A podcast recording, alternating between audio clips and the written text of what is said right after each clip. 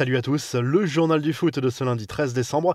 Le PSG et Lille sont donc fixés. Le tirage au sort de la Ligue des Champions s'est déroulé à la mi-journée. Le Paris Saint-Germain affrontera Manchester United en huitième de finale avec un match retour à Old Trafford.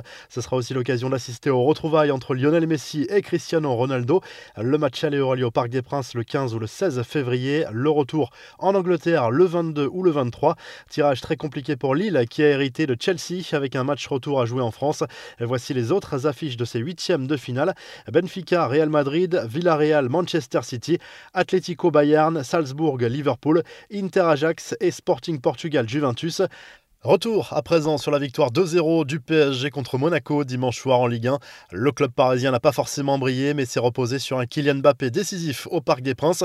Face à son ancien club, l'international français a inscrit ses 99e et 100e buts en Ligue 1 sous les couleurs parisiennes. Au coup de sifflet final, Mbappé a rappelé qu'il était concentré à 100% sur le PSG tout en faisant un clin d'œil à son ancien club. J'aime jouer, j'aime toujours être sur le terrain, jouer tous les matchs. C'est un plaisir de jouer et d'aider mon équipe. J'ai passé des grands moments à Monaco J'y ai grandi, j'ai gardé des souvenirs extraordinaires maintenant. La page est tournée, je joue pour le PSG, je donne tout pour ce club. A lâché le buteur parisien sur Amazon Prime. Lionel Messi a été beaucoup plus discret. Le flocage doré arboré par l'ensemble de l'équipe ne lui a pas forcément porté chance. Le Paris Saint-Germain et son équipementier ont confectionné une tunique spéciale pour célébrer le septième ballon d'or de l'Argentin. Les infos en bref, Neymar sera-t-il de retour pour disputer les huitièmes de finale de la Ligue des Champions? Visiblement ce n'est pas gagné selon Marquinhos qui a donné des nouvelles peu rassurantes de son coéquipier.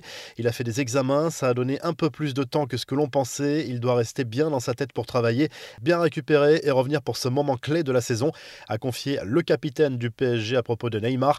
Pascal Duprat à Saint-Etienne, ça se précise. Les discussions entre le technicien français et les dirigeants stéphanois ont bien avancé. La direction a tranché et choisi Pascal Duprat plutôt que Frédéric Hans pour succéder à Claude Puel, mais l'officialisation de cette décision devrait prendre encore un peu de temps. En Espagne, le Français Ousmane Dembélé a visiblement été surpris par un changement éclair de son coach. Alors qu'il se tenait la jambe, Xavi l'a remplacé par Coutinho lors du match contre Osasuna, sans que le champion du monde ne s'en aperçoive. Une scène assez cocasse qui fait dire à la presse catalane un peu moqueuse que le Français est un joueur différent, imprévisible dans son comportement. Dembélé qui a beaucoup fait parler également à propos de son avenir ce week-end. Selon le quotidien Sport, il ne prolongera pas au FC Barcelone, dont la dernière offre est visiblement encore insuffisante aux yeux de l'entourage du joueur. On se dirige donc vers un départ libre en 2022. Toujours concernant le Barça, Gérard Piquet pourrait être poussé vers la retraite. Le président Johan Laporta s'interroge sur les modifications à apporter à l'effectif l'an prochain. Les médias catalans émettent ce lundi une réelle possibilité de voir le défenseur espagnol raccrocher les crampons en fin de saison. La revue de presse en file en Espagne où le journal Marca consacre sa une à Karim Benzema, encore buteur lors de la victoire 2-0 du club merengue dans le derby contre l'Atlético dimanche soir. Le Real Madrid garde sa confortable avance en tête du championnat espagnol. Le journal Sport revient de son côté sur la nouvelle déception du FC Barcelone en Liga. Le club catalan s'est fait rejoindre en fin de match sur le terrain d'Osasuna, score final deux buts partout.